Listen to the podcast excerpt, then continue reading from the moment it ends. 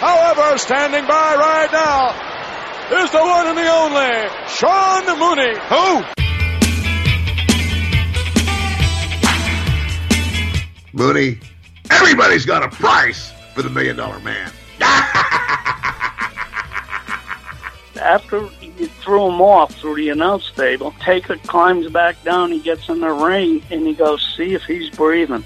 Right before I called 911, I thought she'd fallen asleep. Kind of shook her a little bit to, to wake her up, and she did not respond. I don't know, go down to my go to my grave testifying or whatever, swearing that Davy was not on drugs. If he was on drugs, the way Brett says, how does I mean how great does that make Davy? Are you laughing, Sean? I get off the track here all the time. Did you just laugh, Sean? If they would do a movie about your life, who would you want to play your part? uh, well, George Clooney, of course.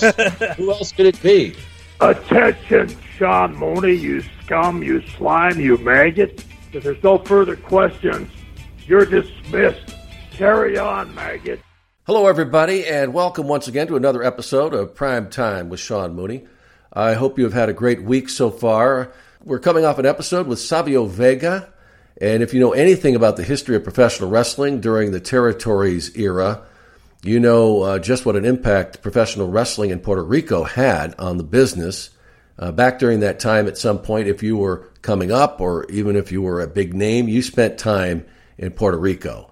And there were few territories where the fans were more passionate about their wrestling. I mean, to the point where it was dangerous. You've heard all the stories. Uh, Savio Vega saw it all, and he is truly a legend in Puerto Rico. And during that episode, he shared some great stories, and it was awesome to see just how excited he, he still is about his days in professional wrestling, um, just as much as he was back then.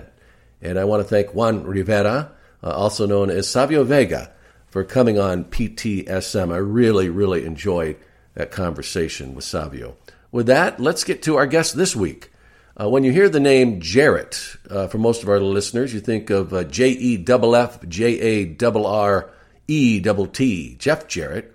Well, Jeff has certainly accomplished a great deal in his career in professional wrestling, but there's another Jarrett who may not have the list of accomplishments in the ring, like his son, but Jerry Jarrett is someone who has had an incredible impact on the industry and is responsible for many innovations uh, to sports entertainment, as we call it now, that are still being used today. So, you know, let's get to my conversation with a legend in the business, Jerry Jarrett. Well, my guest this week has been involved in the business of professional wrestling his entire life. Uh, and I mean that. I mean, indirectly, he was helping to sell tickets uh, for wrestling at the age of three. he is also one of the true innovators of the entertainment and showmanship that has become so much a part of professional wrestling uh, all the way till today, as well as a great ambassador for the industry over the years. Welcome, Jerry Jarrett. Jerry, thank you. Uh, Jerry, thank you for coming on to uh, Primetime with Sean Mooney. Yes, well, I, I'm flattered that you asked me, Sean. I said before we started the show, uh, we've just missed each other's careers yeah. intersecting a number of times. Uh, I got to WWE probably six months after you left. Yeah, it, it's it is pretty amazing, and uh, yeah, we were very close. I left in '93. You came uh, to uh, uh, at least work in Connecticut. I know you'd been in, in, touch with Vince over the years before that, but you actually were in Connecticut, and uh, we'll get into that. But I wanted to uh, really kind of go back and trace your career because, like I said, uh, it's been a part of your life. I mean, since you were a very, very small child. So uh, you've really not known anything else in your life. Well, that, that's partially true. Yeah. Um, you know, I, I was promoting wrestling while I was in high school. Yeah. Uh, but then I went to college and had a little sabbatical from it. And then when I graduated, I made bicycles for Murray, Ohio Manufacturing Company for about four years. Yeah. And, well, and, and, I know there's a lesson in there too, because I think that could have been something that, uh, you know, you could have done your entire life. I think you were offered a vice presidency and you decided – that wasn't what you wanted to do, but uh, it's amazing how, how fate steps in. But you even knew then that you wanted to control your own destiny. I guess that's the way the best way to say it. Yeah, yeah. I told Bill Hannon, who was the president, and he had just demoted all of the executives that his daddy put in place. Yeah. And I, I said, Bill, I'm I'm not made emotionally to when your son takes over to to be put out to pasture. so I don't know what I'm going to do. I may end up selling pencils on Fourth and Church, but I'm going to find something else to do. And he thought I was crazy, you know, well, because it offered the position I was offered, director of purchasing, at uh, 26 years old was wow. something most people wouldn't have turned down. Well, uh, but I, I, think you had a little more confidence in yourself that you would not end up selling pencils. I mean, uh, given the fact that you were promoting uh, wrestling events at 14, and that to me is pretty amazing. Did you just have an understanding of the business early on? Uh, no, no, I really didn't. I, I was a I was a big fan, yeah, but right. Uh, you know, they called me in and said, now that you've got your driver's license, it was a hardship license. Why don't you run some of the spot shows? And I said, what do you mean run them? And he said, promote them. All you have to do is go put out window cards and sell tickets and rent a building and you're in business. Mm-hmm. So I really, and literally, that's how simple it was. Um, I didn't do any of the booking or any of the matchmaking. As a matter of fact, I wasn't smart to the business. Yeah. But I, I was smart enough to know that if you bought the sports editor of the newspaper in the little country town a lunch, he'd give you a good write up. well, uh, you understood promotions. You may not have understood the business, but man, uh, not a lot of people at 14 and uh, a little older than that would would uh, have that understanding that that's what it's all about. Yes, yes. Uh, I, I was I was fortunate. Yeah. Still humble after all these years. Uh, you know, you, you, talked about uh, you know you said at fourteen uh, you weren't smart to the business, and uh, you know listening to an interview, one of the interviews you've done, and you, you mentioned how heartbroken you were when you found out what the you know the real business of wrestling was. Um, but it really got me thinking about it. Uh, first of all, tell us that uh, you know about that. The fact that uh, you know you, I guess you, you, you put it when you believe in something and love something so much, you you just think it's got to be that way. Yes, and you know I I cried when my mother smartened me up about Santa Claus. Uh, yeah, yeah. I, yeah, I didn't I didn't want to know that she was Santa Claus. Um, and you know, I, I don't know, eight or ten or twelve years old. I was a believer a long time, but um, you know, I'm just I love. Um, I guess the, I loved the romantic poets when I was in school, and mm-hmm. and it's kind of a romantic life to look forward to the Easter Bunny and Santa Claus and and then the reality of life that very little in it is real. Yeah, it, to, to me it's a downer. Yeah.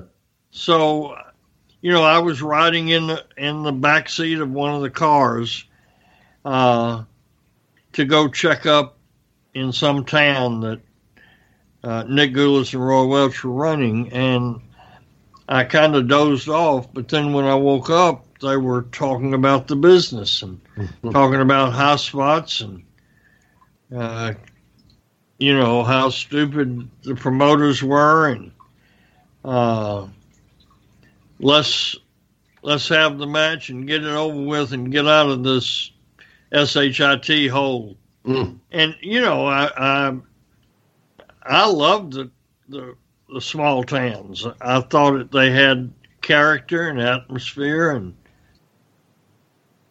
but no Santa Claus and no wrestling shoots. yeah. And I, I think you, you said that uh, when you told uh, the, the the promoter, they actually like sent one of the guys away to say, "Hey, gee, I'm so glad that you told us that he was, you know, he was, uh, you know, giving up matches. He was." you know, he oh was- yeah, well, I was would throwing come- matches. yeah, I would come back and Yeah. Roy Welch would call me in the office and say, "Okay, give me a report. How were the matches?" And Yeah. I said, "Well, the main event was real good, but I believe those two guys in the first match were faking it." And he said, "Boy, I will have a talk with them." and you know, they they didn't see any need to smarten me up. I was counting the tickets and bringing the money home. Yeah. Yeah, well, kayfabe was uh, very, very strong back then. But uh, you know, it got me thinking though, and I don't know if you've ever uh, done any research or or have had people tell you how this business all happened. Uh, that you know, it's based on carnival. Uh, it's it's theater in a lot of ways, but it's also you know there's the athleticism in it, and a lot of amateur wrestlers became professional wrestlers because that was a way for them to make money after uh, they had their wrestling career end. But I've often wondered why it it became a work that because you know we have the MMA today, and you wonder if if back then maybe they could have made amateur wrestling you know a you know a shoot. Have you ever given that th- some thought? Yeah, and and you know, my son, my youngest son, was a, a very good amateur wrestler in high school, Mm-hmm. and I just absolutely loved it. And all the years that I promoted, uh, I liked the guys that were sh- known as shooters, Ali Right. And and uh, Billy Robinson and Lou Thesz. You know, I, I really admired them. But if you will watch the Olympics, uh, the Olympics, that's the height of amateur wrestling. Yeah. And sometime the stadium is a third full. Yeah. Uh, I would go to, you know, my high, my son played football, and you you'd have to get there early to get a seat in the stadium. But you could go to the wrestling meets, and you could have a dove hunt and not shoot anybody. I mean, there's nobody Yeah. came, Right. Yeah. and and I think that that that's the roots of it. Yeah. What Yeah. prope- I, I, I think what- you're right. what propelled it was that the promoters when when most of the people in the business were shooters and the promoter would try to get one of them to take a fall or or put his opponent over Right. if they didn't want to they would just tell the promoter to go to hell and he couldn't do anything about it Yeah. so oftentimes the the lesser wrestler would be the one with charisma and could draw the house. So the promoters and you know me at 76 and and I cut my teeth under Roy Welch who would be over 100 I guess if he were alive today. Mhm. Uh, I, you know, I talked to him often about it, and he he he said that Karl Gotch was one of the reasons that the uh, that the promoters started leaning to the workers rather than the shooters. Yeah. Uh, you know, it's it's it makes sense that the promoters uh, would want somebody that they could handle, uh, or not handle, uh, influence. And so I took the opposite of, approach during my wrestling pro- promotion career, and I tried to allow the fans to suspend disbelief and and make it as real as it could be without hurting each other Mm-hmm. and the brawls and the action in and out of the ring and all the crazy stuff we did in the Tennessee territory, at least it looked real. Yeah. You know, people people got angry when they found out the concession stand brawl in Tupelo, Mississippi was not real. Bill Bill Watts got really angry at me when he found out that Jerry Lawler really didn't hurt. Um, well, Clay, you know the the movie star Taxi. Oh, Andy Kaufman. Andy Kaufman. Yeah, really, Bill Watts. oh yeah, he ca- he called me to thank me for protecting the business and and having Lawler beat the hell out of Andy Kaufman and send him to the hospital. Yeah, he spent a couple of days in the hospital. He really yeah, yeah. him. But Andy Andy was a believer in kayfabe. Yeah. And and so he went. You know, he wore that neck brace around Hollywood for a month. Yeah. And uh, but yeah, that was funny. Bill Watts saw the little clip on national television, and he just knew it was real. Yeah. Well, God, if they pulled it over with him, man, that's that's that's saying something. Yeah, yeah. But you're right, though. I mean, it's it's all about storylines, and and people, uh, you know, and I knew even back in the day when, when you know, in the '80s, that most of the people, the the vast majority of people that are in that arena know that that what it is, but they want to believe and they want to go for the ride, and it's all about storytelling. It's all all about the drama and and and uh, and building these storylines. And uh, I think that maybe you know today, and it's another discussion. It's, we've lost some of that, but that, that back in those days where you could go months and months, and when you had the territories and you had these guys that would come in and you might have an eight month run, and then the guy would disappear, you know, and then you'd bring him back, and it, it, you know that was just uh, uh, storytelling at its best back back in those times. Yes, that was. Uh, I call it the glory days of wrestling, yeah. because when a wrestler would come in uh, to the territory to work for us, yeah, I told him I would tell them I would sit them down and I would say, you know, when you go to the Rocky movie, yeah, and and see the fight scene, wouldn't you really be upset because you're emotionally into it? And when I saw the movie when it first came out, everybody in the theater stood up and applauded when when Rocky made his big comeback. Yeah. yeah. And I would t- I would tell them if you do something that exposes the business in the ring, it's the same thing as if you took a wide shot during the Rocky movie, the fight mm-hmm. scene. Yeah. And saw the cameras and the directors and the lighting people all around the ring and some some guy sitting in the back hollering retake let's shoot that over. Yeah yeah. You'd you'd be terribly angry.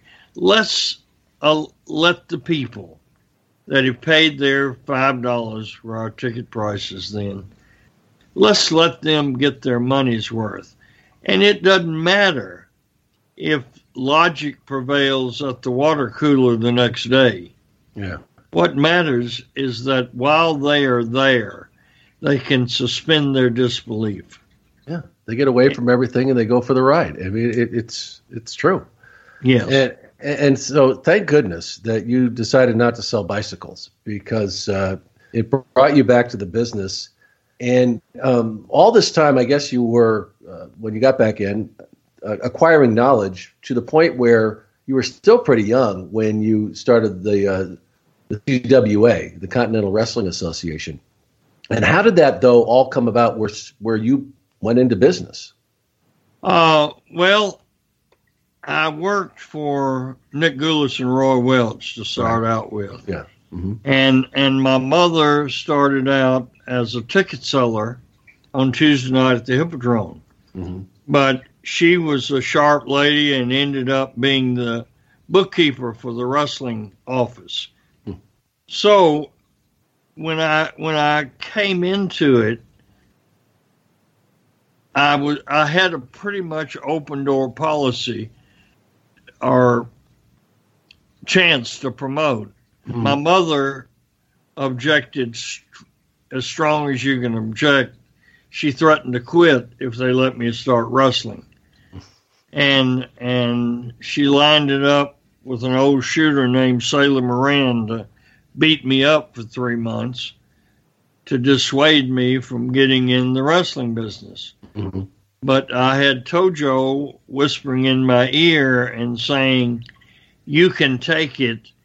The real business is not like that, Jerry. So Tojo was teaching me the work and Sailor was beating me up. And it it went from there to finally Sailor probably lied to him, to my mother, and told her, Well, you don't have to worry about anybody roughing Jerry up. He can take care of himself. I think Sailor really felt sorry for me because he put put me over a lot more than I deserved. But um, then, you know, I had my opportunity to book, and I just started out. I brought back my heroes, Don and Al Green and Jackie Fargo, and teamed with Tojo and turned him babyface. And it seemed like everything we did in the early days uh, worked. And we ended up going from Ellis Auditorium, a small building downtown Memphis, to the Mid South Coliseum that seats 10,400. Yeah. And and we had a phenomenal 20 year run. Yeah. Pretty amazing. And uh, getting into the ring, though, I mean, was that something? I, I think originally you did it because you're going to get uh, some extra money to do yeah. it. But was it something though that you you wanted to do, uh, knowing and loving the business, or did it just kind of uh, happened. Well, like I said, for a few extra bucks, and maybe you thought you'd learn a little bit more about the business. Uh, no, Tojo encouraged me. They back in those days they paid the referee five, ten, or a big house they gave him fifteen dollars, uh-huh. and and the opening match would make forty or fifty, and so it just made sense that if I'm going to make the 300 mile trip, yeah. it's a lot better to make 40 or 50 dollars than it is 10 or 15. Yeah. And uh, of course, then you know when things started clicking, my involvement in the ring helped propel me as a promoter. Right. And uh, you know, I I quit wrestling as soon as I could. Celebrity, some people live off of it. Jerry Lawler, Bill Dundee, Hulk Hogan, Ric Flair, they all thrive on celebrity. It was always, from the very beginning, a big nuisance to me because I think I'm basically an introverted person. Mm-hmm. And uh, so as soon as I felt like I had the talent. I quit, you know, the for me just to promote. That's what I did. Yeah. But uh, uh, were you doing it though at the same time? Were you still involved? Oh yeah, I was yeah, wrestling yeah. the whole time. Wow. And uh, but it, but did you enjoy? Uh, besides, you said the fame part of it was something that you could have cared less about. But what about uh, actually being in the ring? And I know that uh, you always considered yourself not a big man, but right, uh, right. You uh, was that something though that you did that you look back on and you really uh, look back at it fondly? Yeah, I I loved it because being small, yeah. I could uh, I could sell and and really get the crowd worked up. And of course, the goal of the promoter is to accomplish that. So I could assist in my own end. Uh, and so I spent a career um, making the heels look very, very, very mean mm-hmm. and callous. And, uh, but, you know, I, w- I would see older guys wrestle and, and I would think, I hate it that they have to go to this length to make a living. And so as soon as I didn't think I was a cute little guy again, a boy toy, I certainly quit. Yeah, that could uh, take its toll for sure. Uh, you mentioned Jerry Lawler. I know. I know he's somebody that uh, was I- involved in your life. I mean, uh, forever. I mean, it seems like from very early on. How did that relationship first begin? Because uh, he wasn't. I think when you met him, he wasn't a wrestler at the time. No, no, he he was a kid, and he he drew banners. He was a talented artist, Yeah, and he yeah. and he worked for Jackie Fargo at a radio station there in in uh, Memphis. Uh-huh. And so Jackie asked me one day, would I allow him to show some of his art, pictures of the wrestlers that he'd drawn? And I said, sure. And then he did that. And then lo and behold, two or three months later, Jackie came to me and he said, uh, will you, will you give him a tryout on TV? And I said, sure again. And from Jerry's first match, you could see that he was very, very talented and and had charisma with the had that fans. presence. Yeah. So, you know, the story went from there. He, uh, you know, I, I promoted him as our number one guy, and he he carried the ball well. Yeah. Yeah. Well, he had quite uh, certainly has had quite a career. Um, you mentioned working with Nick Gulas and uh, Roy Welch, and this is that was a uh, a union for quite a bit of time. And then I think what uh, was it Welch? I don't know if he became ill or he got out of the business, and that allowed you to uh, get a piece of it. How did that all happen? Because I Yeah. wanted to build up to the point to where you got your own uh, your your own promotion for the first time, and Yeah. I knew Lawler was involved in that. But prior to that, uh, yeah, what I'll, was your I'll, business I'll. I'll try to make it very, very brief. Roy Welch would talk to me about what I thought of the matches and what I would do next week because he'd give me a ride, and that three and a half hour ride to Memphis, sometime four hours, had a gave us a lot of talking time.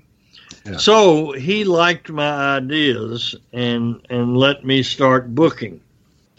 So I built a pretty good reputation, and Jim Barnett uh, flew from Australia to Hendersonville, and the proverbial made me an offer I couldn't refuse.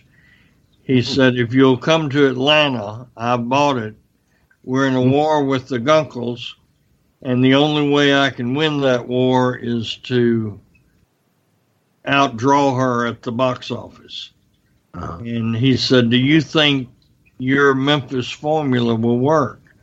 I said, Well, Mr. Barnett, it'll work anywhere. Yeah.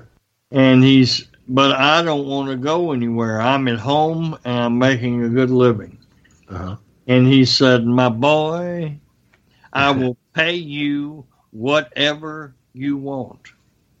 Well, how do you turn that down? Yeah. So I said, Well, what I want is 500 a day. A, a day then? Wow. A day.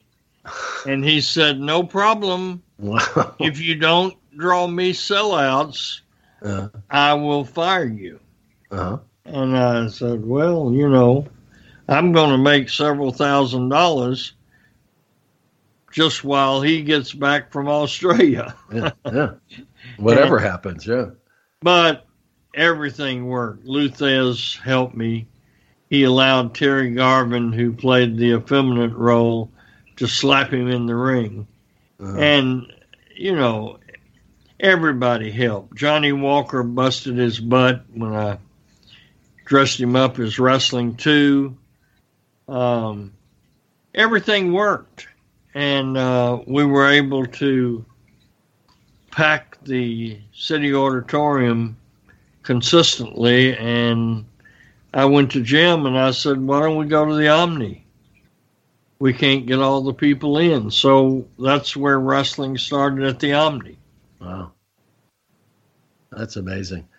And you mentioned Australia, and it's kind of a sidetrack here, but a lot of people don't realize how big, uh, I guess you'd call it a territory. It was a vast territory that, um, you know, a lot of that was like a part of, uh, you know, a, a wrestler's travels that, uh, that uh, Barnett really uh, had quite a, a, business going on over there. Oh, yeah, very good. But he just, yeah. you know, Jim is the kind of guy that likes the bright lights of New York or Las Vegas more than he does the outback of Australia. So he mm-hmm. wanted to get back here, and Lester Welch wanted to for sure get away from Ann Gunkel. So that opened him up an opportunity to buy the territory at a very, very cheap price. Mm.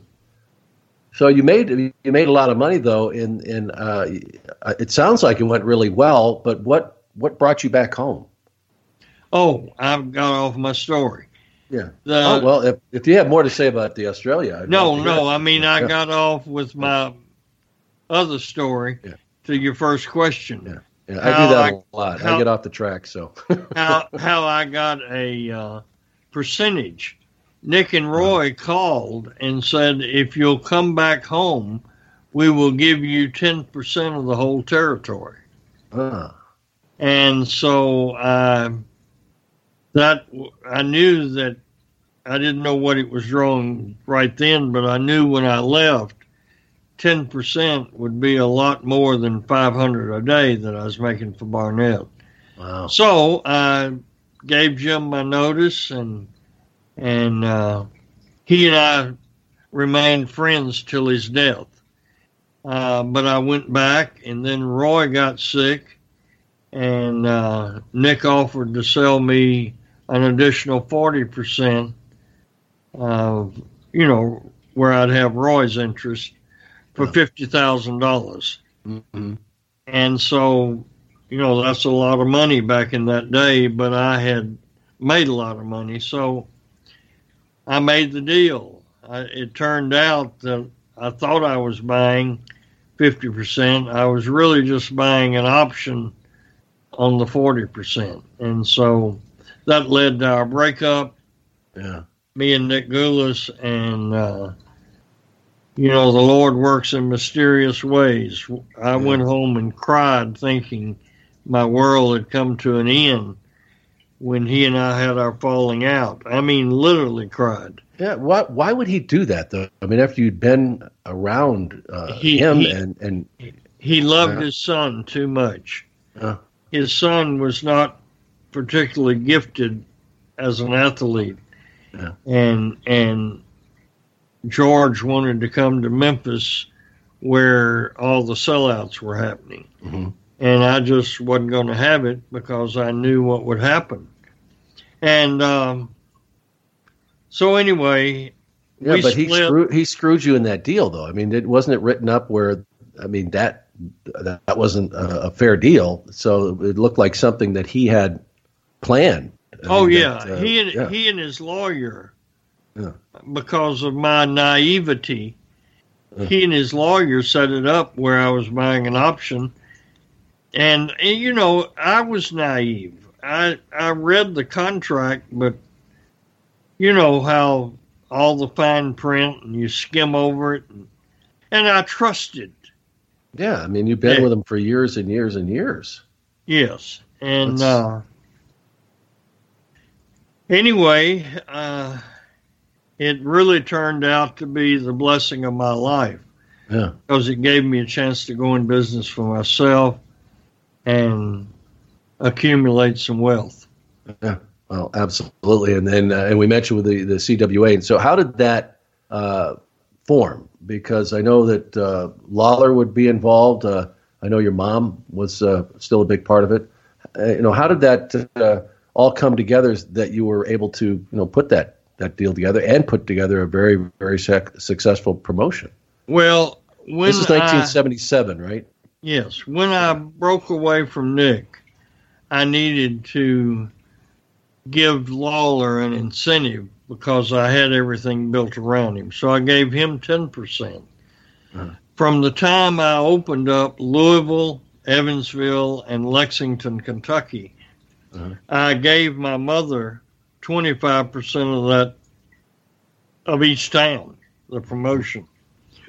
So uh, it ended up the Jerry had 10% of the whole territory. My mother had 25% of three towns. Mm-hmm. The three of the major towns, except she didn't have any part of Memphis.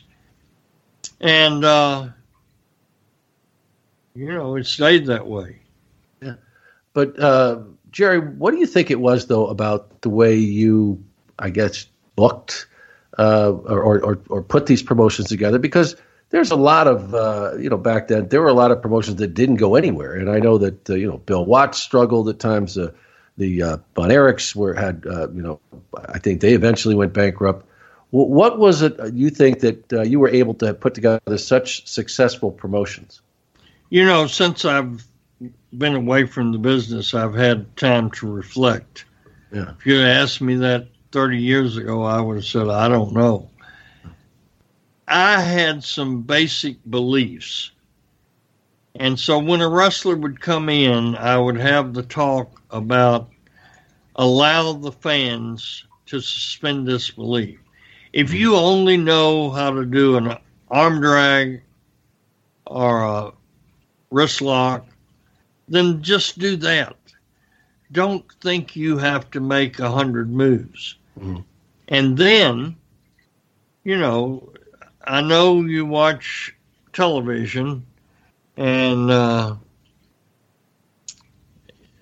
but all these acrobatic things that you see, they expose the business. So I think that was a principle that really, really made us different.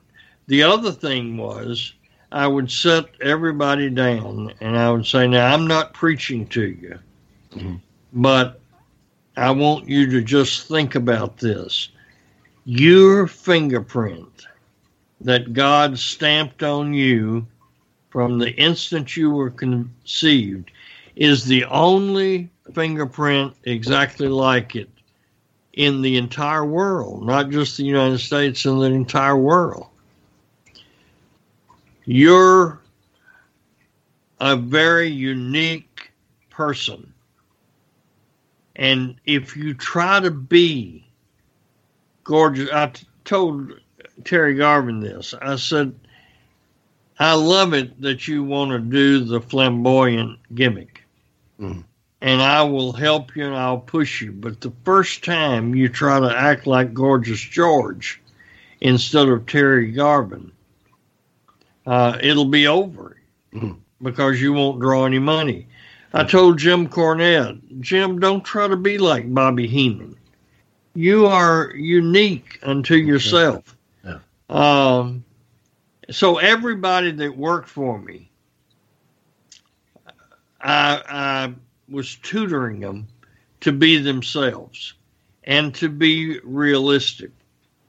And uh, I, I think compelling storylines and putting these unique individuals.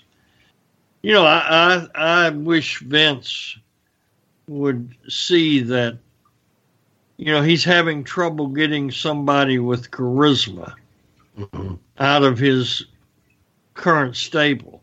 Well, a, a guy sitting down memorizing a script doesn't have any chance of projecting his uniqueness that God gave him, his yeah. his personality, his and and therefore project and be a charismatic character.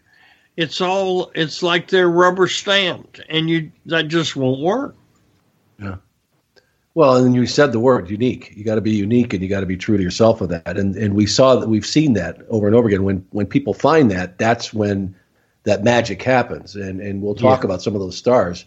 But I think also that was was uh, great about the way you looked at the business is it was you know the the old school where you know they would like you said they go in there and the storylines were stale and they would just keep redoing them and they would say let's do this one. You're always looking at something different, and uh, you know for example with you know presentations you were among the the, the first that used music, which today people go, "What?" You know, but nobody used music on entrances or or light or lights or you know flashing lights and that kind of thing. Were you always looking for different things to you know to uh, to, to try to see how audience would react to it? Was that uh, you know you use faster guys that you know young guys that weren't these giant uh, you know behemoths, uh, quick moving in the ring. It was something that people weren't used to seeing.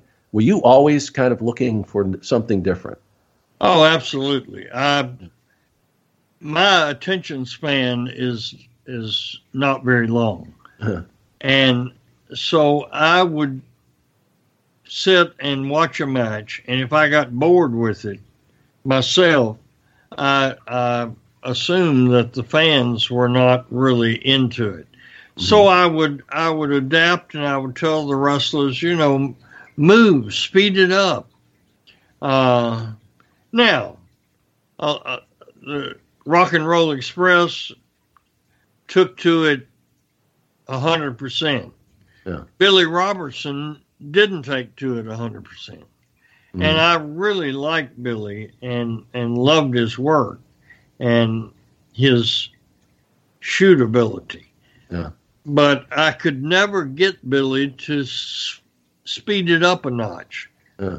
And uh, Billy would say that it's his size. And then along comes Bam Bam Bigelow that's bigger than Billy Robinson yeah. And and Bam Bam could go 90 miles an hour. Right. So, you know, we we wanted a faster pace. We wanted the people to be individualistic. Uh, I watched my children who were fascinated to the point of getting in trouble with me not coming to dinner with MTV. Mm-hmm. And so I, I I just tried to copy the fast paced clips that were MTV in the early mm-hmm. days. So, so do you feel do you feel that you always had that ability to read what um, your audience wanted? Uh, in a sense, you know, with the psychology of it, like you said, you could watch a match and go, "I don't think they're going to like this," or, you know, the having the understanding that when you'd have you know, you went after younger talent who would be these good-looking guys, you know, heartthrobs, but you also wanted them to be you know, masculine because uh, you wanted the girls to bring their boyfriends. And, right. and so, did you feel like you kind of always had that gift? I guess was what you'd call it. Um, well, you know, um, we're getting into my spirituality. I, I, yes, I think God gives everybody yeah. certain talents. And I can't sing happy birthday and stay in tune. If no. if we're having a birthday party, my wife will nudge me to not sing very loud. But yeah. A lot of it, Sean, is just common sense. Uh-huh. I knew that I was not really the boss in the wrestling business.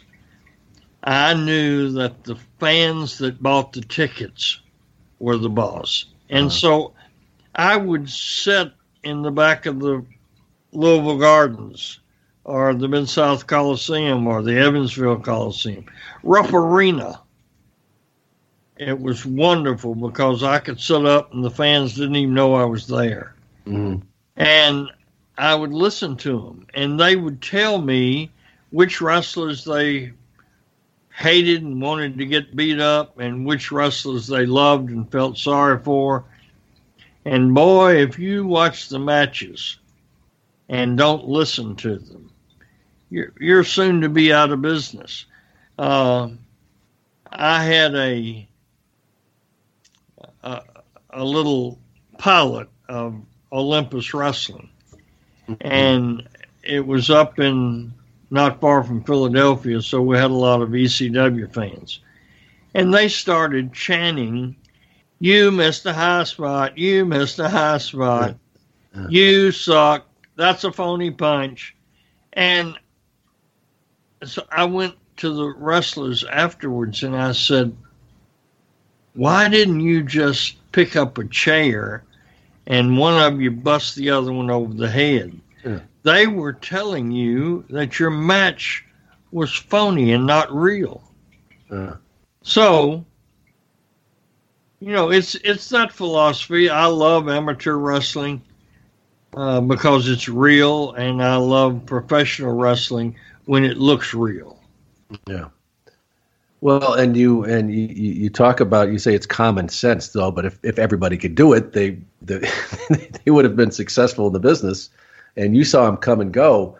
And uh, you know, before we, we talk more about uh, you know the WWF, the WWE, there was this vast uh, you know the land of, of territories that uh, that were across the United States, Canada, uh, other places around the world that people respected it, and uh, NWA was a big part of this alliance.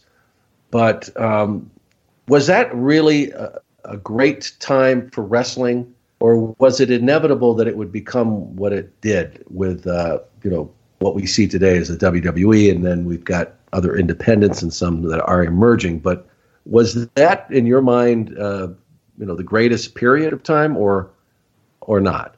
No, they.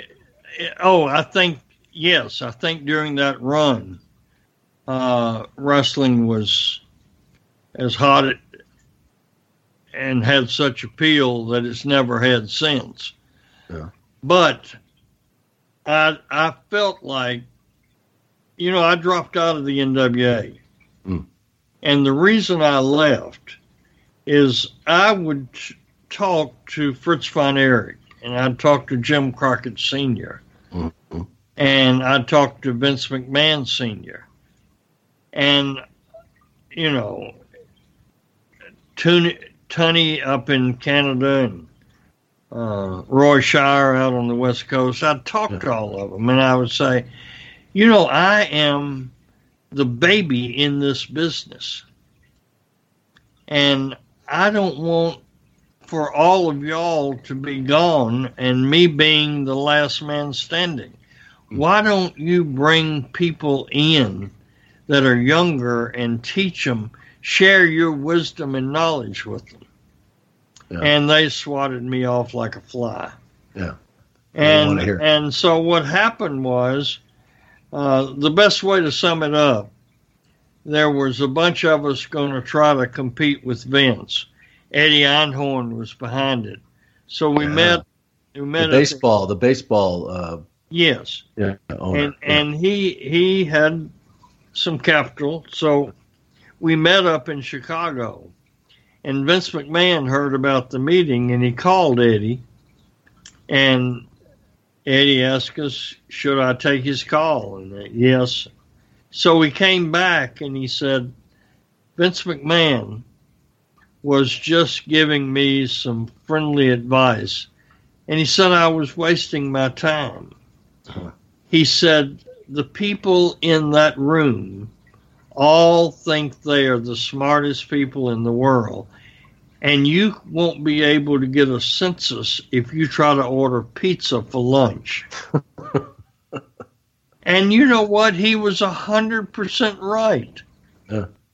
This group, um, you know, they they chose to let me produce the TV in Memphis and and uh, Louisville, and we put it on in New York for eight weeks and we ran a show in the Meadowlands that was just short of a complete sellout.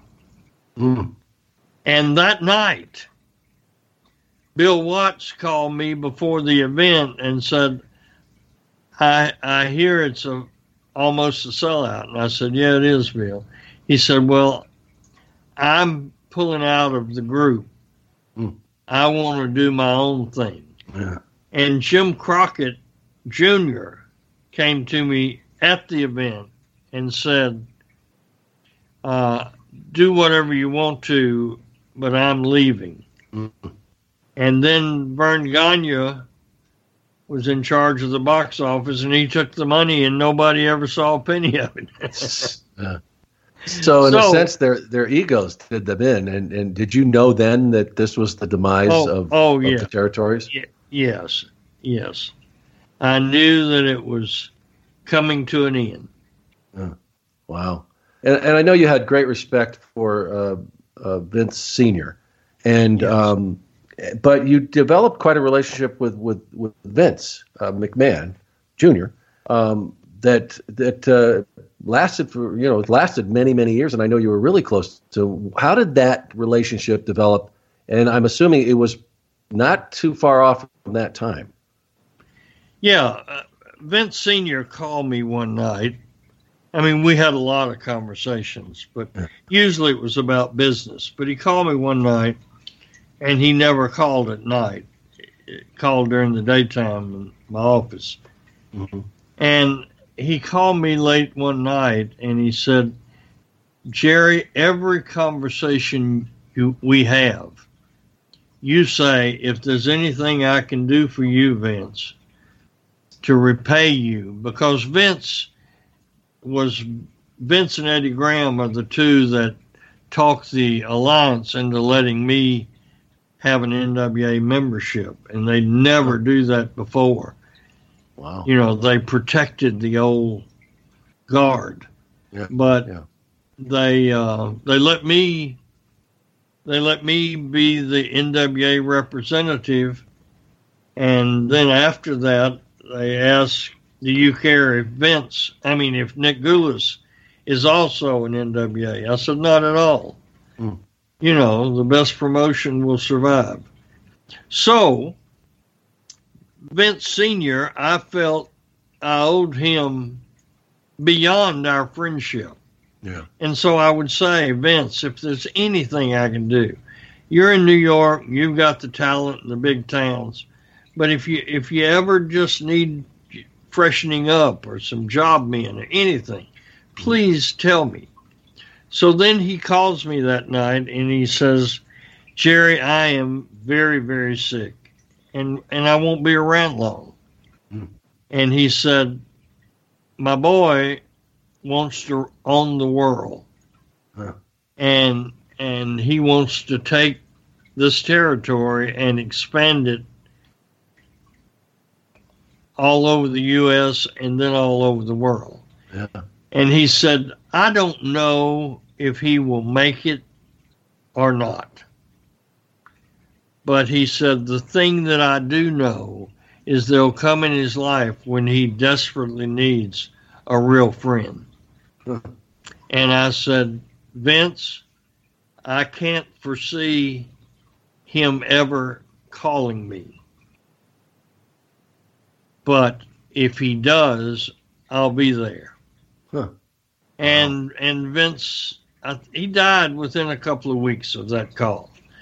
So, you know, that was in the back of my mind, and I meant it when I said it, but I never in a hundred years thought Vince would call. And one uh-huh. day, one Sunday, he called and he said, I just need somebody to talk to, Jerry. I, it's hard for me to talk to the people that work for me.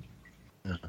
And the conversations were so long and so intense of a personal nature. He would tell me everything about his life, and I'd tell him everything about mine.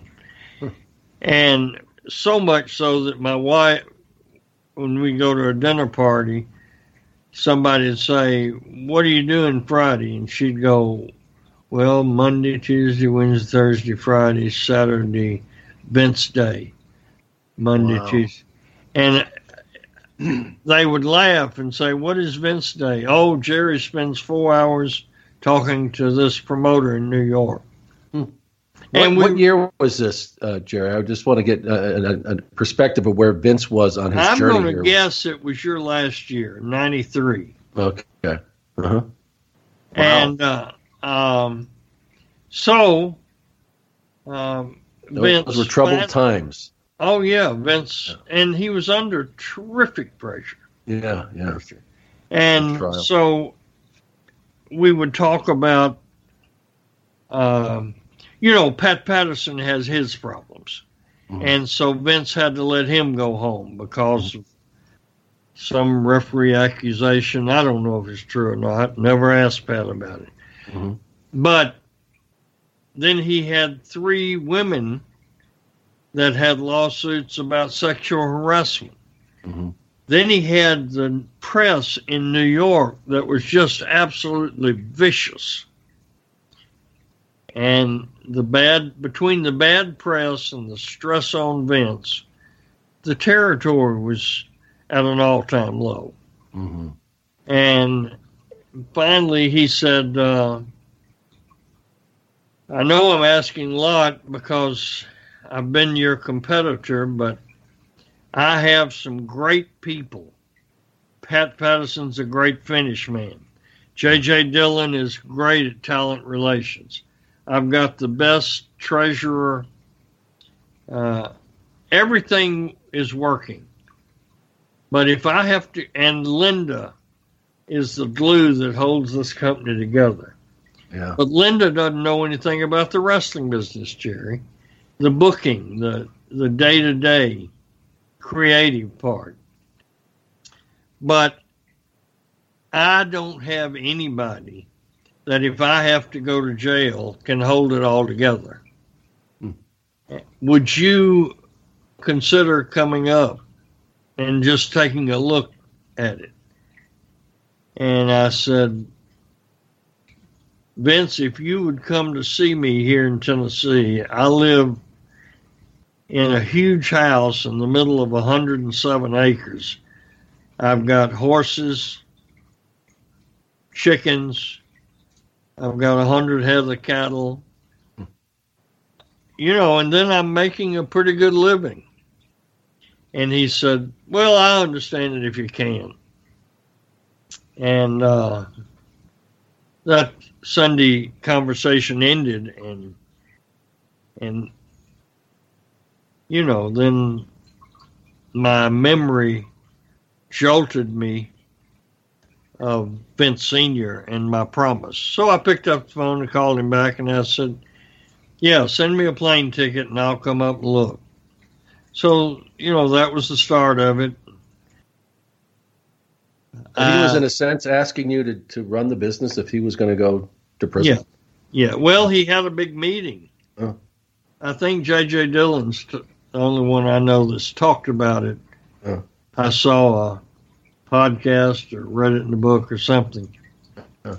Vince had a meeting in the cafeteria and had all the chairs set up, and he had a big table up at the head and uh, just three chairs. And Vince was in the one on the right, and he motioned me to sit down in the middle, and Linda was on the other side. And he told the people, if Jerry comes in your office, it's the same thing as me walking in. Uh, then he told them a little bit about my background, and and he said, uh, "We never know what we're tomorrow's going to bring." And that was the end of the meeting. I I didn't understand. He made a big deal out of just a five minute conversation. I didn't talk. And uh, but anyway, I I really like Vince. I I think Linda is one of the smartest women. I I have her on a level with my mother as far as intelligence. Yeah, yeah, she really is one smart lady, that's for sure. Yeah, and uh, so anyway, I prayed that he would get exonerated. Jerry McDevitt, the attorney, said, "No, you can't beat the government. We're going to fight as hard as we can, but get ready. Hmm. You're going to have a lot on your shoulders."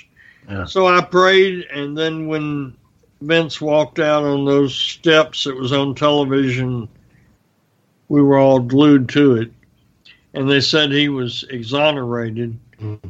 I started crying, and I went to my apartment there in Stamford and gave my furniture to the concierge guy, and I grabbed a few personal things and put them in my car.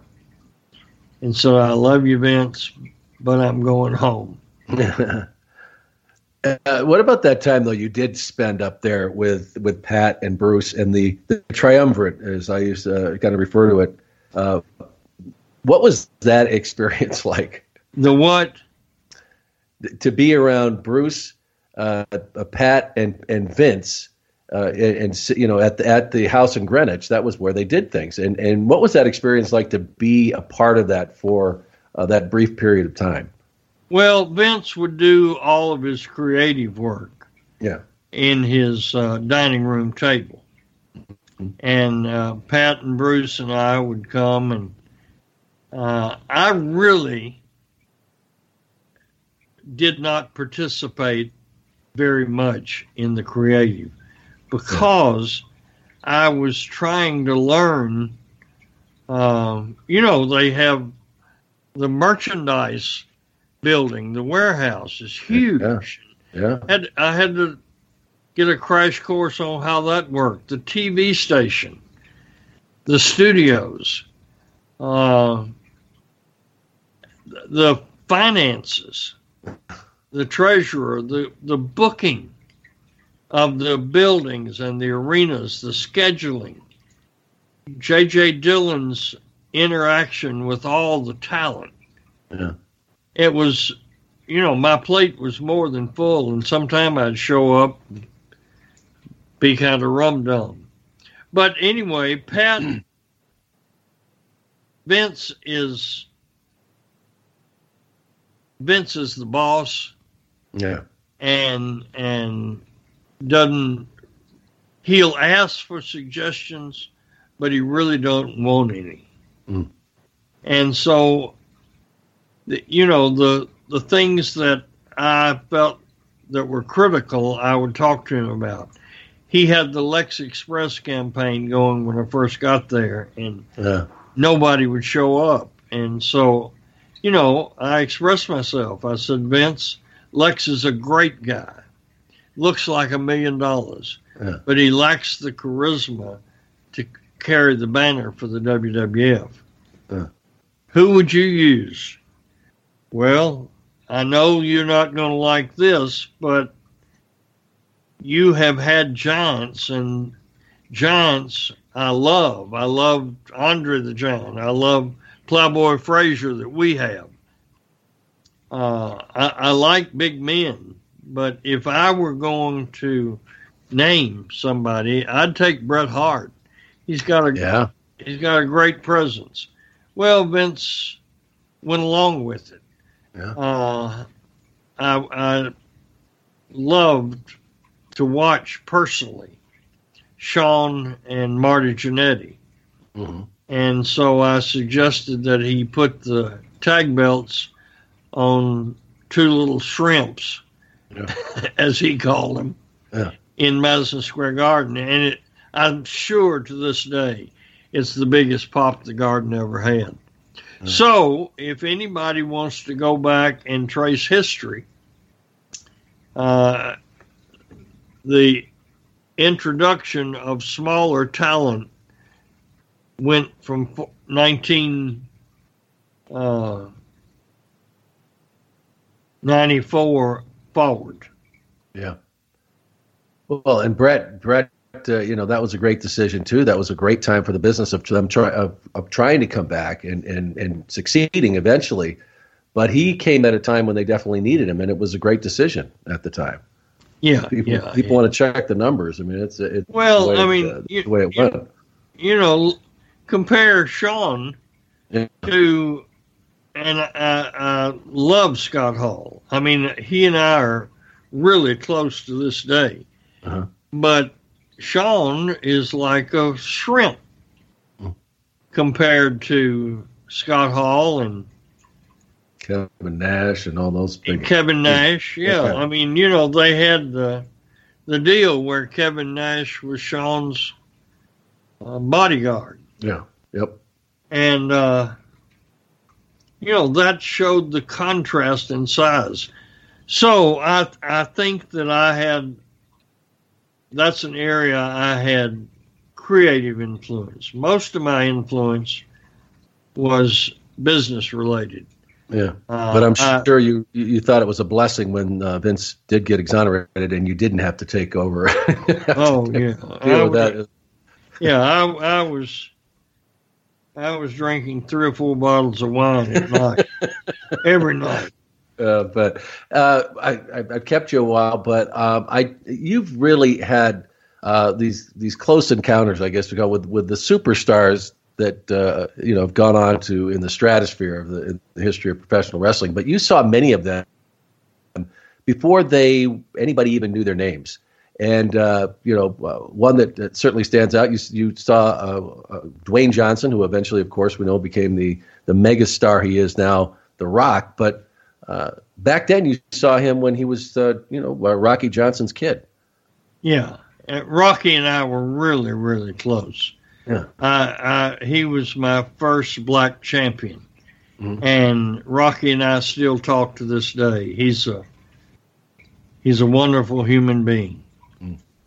and you can tell uh, somebody that is has had the financial success of Dwayne Johnson and is still humble, and you never hear anything ugly about him you know that his parents did a lot of parenting. And Rocky and Peter's wife did a, Peter's daughter, mm-hmm. did a uh, incredible job. Yeah, and and um, we mentioned before about finding and becoming your, your own unique person. That was always in Dwayne, and and uh, it was when he found it and when he trusted it, when he became this uh, incredible star uh, in yeah, the ring. Well, and you know the same is true with Sting and Ultimate Warrior and Hulk Hogan and Jerry yeah. Lawler and yeah. all of them. I, my contribution was not in making them superstars, but in making them believe in themselves and to portray themselves. Mm-hmm.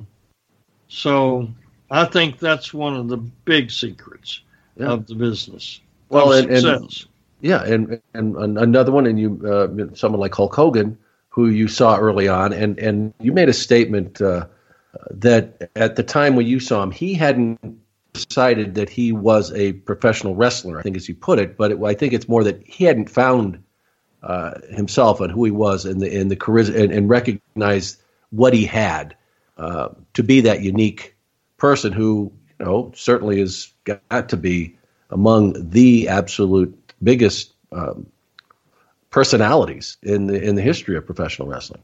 Yes, Louis Tillet called me one day and he said, "I've got a big blonde bass player in a band," and he said. Uh, and you know, Louis was trying to flatter me. He said, "You can turn this raw piece of clay into a superstar yeah. if you'll just try. I said, Well, where is he in his training? He said he has difficulty walking and chewing bubble gum at the same time. Uh. I said, "Oh, Louis, what? What do you? No, just let him come up there. If you have to send him right back to Florida." Uh. So my wife and I were in the kitchen, and you could see the street in front of our house, and he pulled out and uncalled out of that car the giant that he was, and long blonde hair. And I said, "Well, Louis was right. I'm going to try to do something." Uh, and I, I took him. He really was uncoordinated, couldn't wrestle at all. Uh, I took it on myself to take him to Tupelo, Mississippi, where my father-in-law had a ring set up permanently. Mm-hmm. And, you know, he's so big and I'm relatively small. I was probably 220 at the time. And then I thought he's going to kill me. We we figured out the big leg drop that he used his whole career. Well, believe it or not, to not hurt your opponent takes a lot of timing of where your butt lands and where your leg lands and where the face is in the crook where the knee bends. Yeah, right. Well, it, hurts. Yeah. Well, that changed. I'm glad. he yeah, learned how to do it. he, he ended up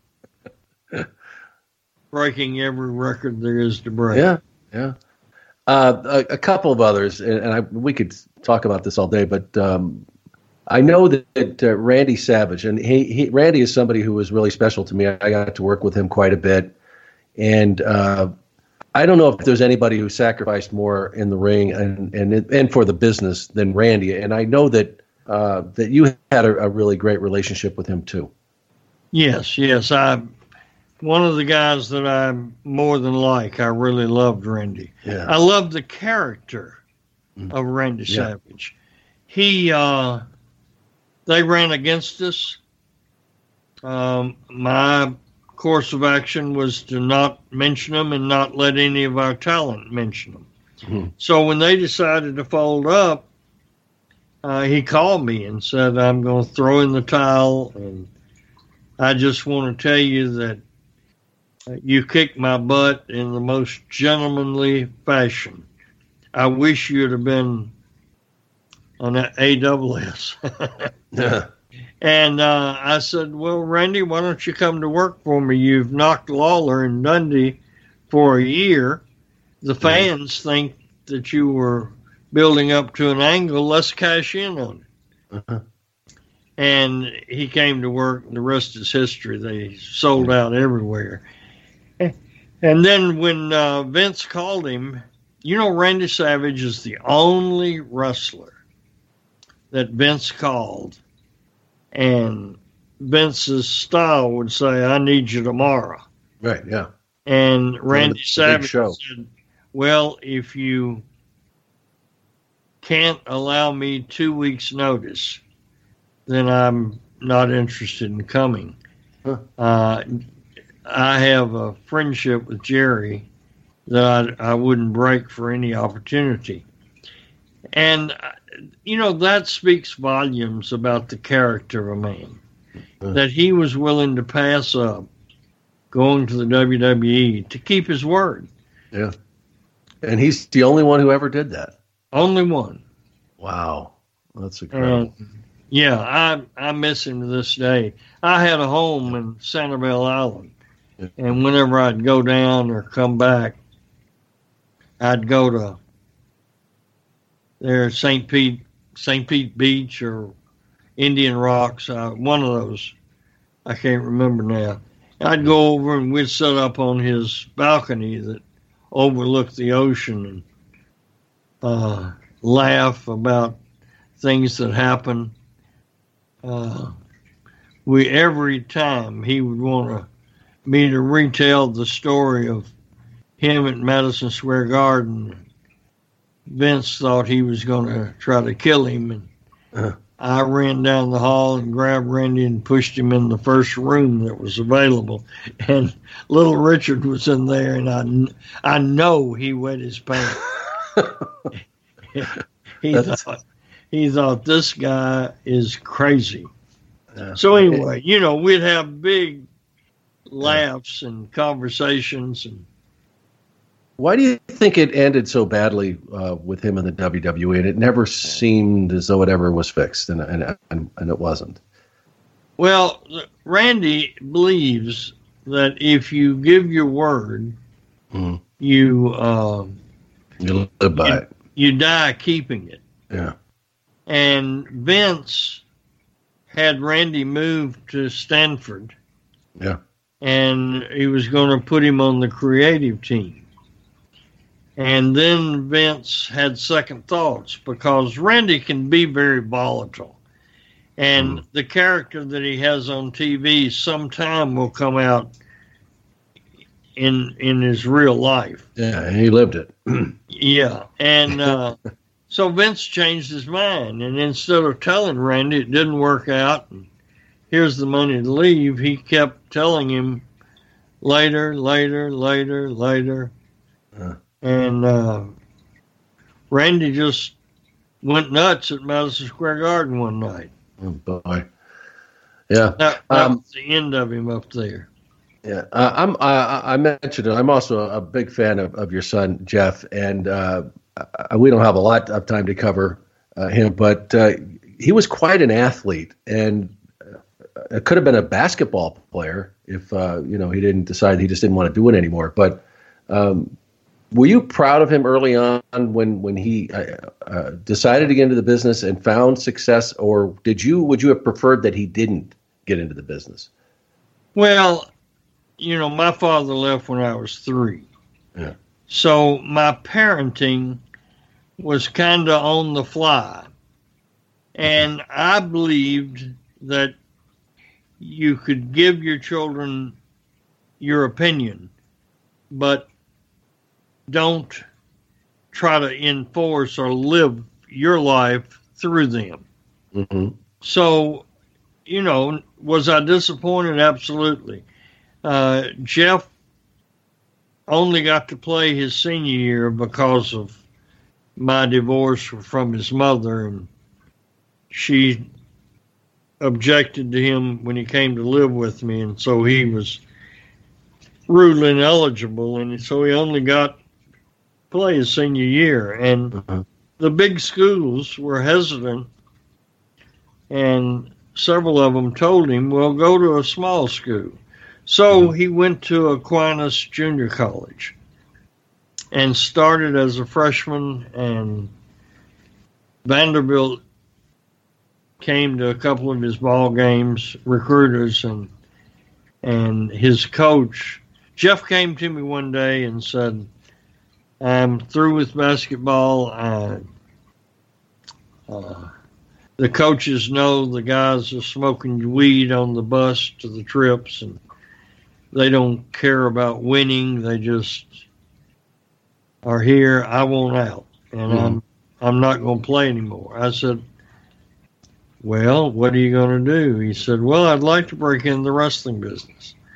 I said, Well, I think that you would be a lot better off getting your education in the event you don't make it in the wrestling business. Mm-hmm. And he said, Well, I'll know pretty quick, and you'll know quicker if I'm going to make it. Yeah. And I can go back to school then, but I just want to take a year off. Well, he took a year off and never went back. Yep. Rest is history. Yeah. And and, uh, you guys uh, were estranged for a while, and with the with the uh, business, but it's, Oh. it, everything's good now. I mean, it was Yes. 2015, I think, and, and how, how how great is that relationship now? Now, Uh, it, very your son in your life. Here, here's here's the thing: we don't spend a whole lot of time together because I put the condition because the wrestling business is what caused the breach in our family, yeah, and so I told him, "Don't ever ask me about the wrestling business or what I'm doing, and I'll never ask you. Let's pretend that." you work in a beer brewery and I work in a whiskey distillery. yeah, And and we don't know anything about the wrestling business. So we have stuck to that. Well, he's with the WWE now and traveling 7 days a week. Uh, There's very little for us to talk about. That's right. That's his whole life now. But, but I, I'm glad when you do talk. I'm sure it's great. Jerry, Jarrett, it has been an absolute pleasure talking to you. I could have uh, gone on for a few more hours. You have so many great stories to tell. I hope we can do it again sometime, and and I hope we actually get to meet in person. That'd be great. Yes, I do too, Sean, and I'm I'm sorry I missed your illustrious career, but uh, maybe maybe who knows what tomorrow brings. That's exactly right. We're still in the game. Yeah.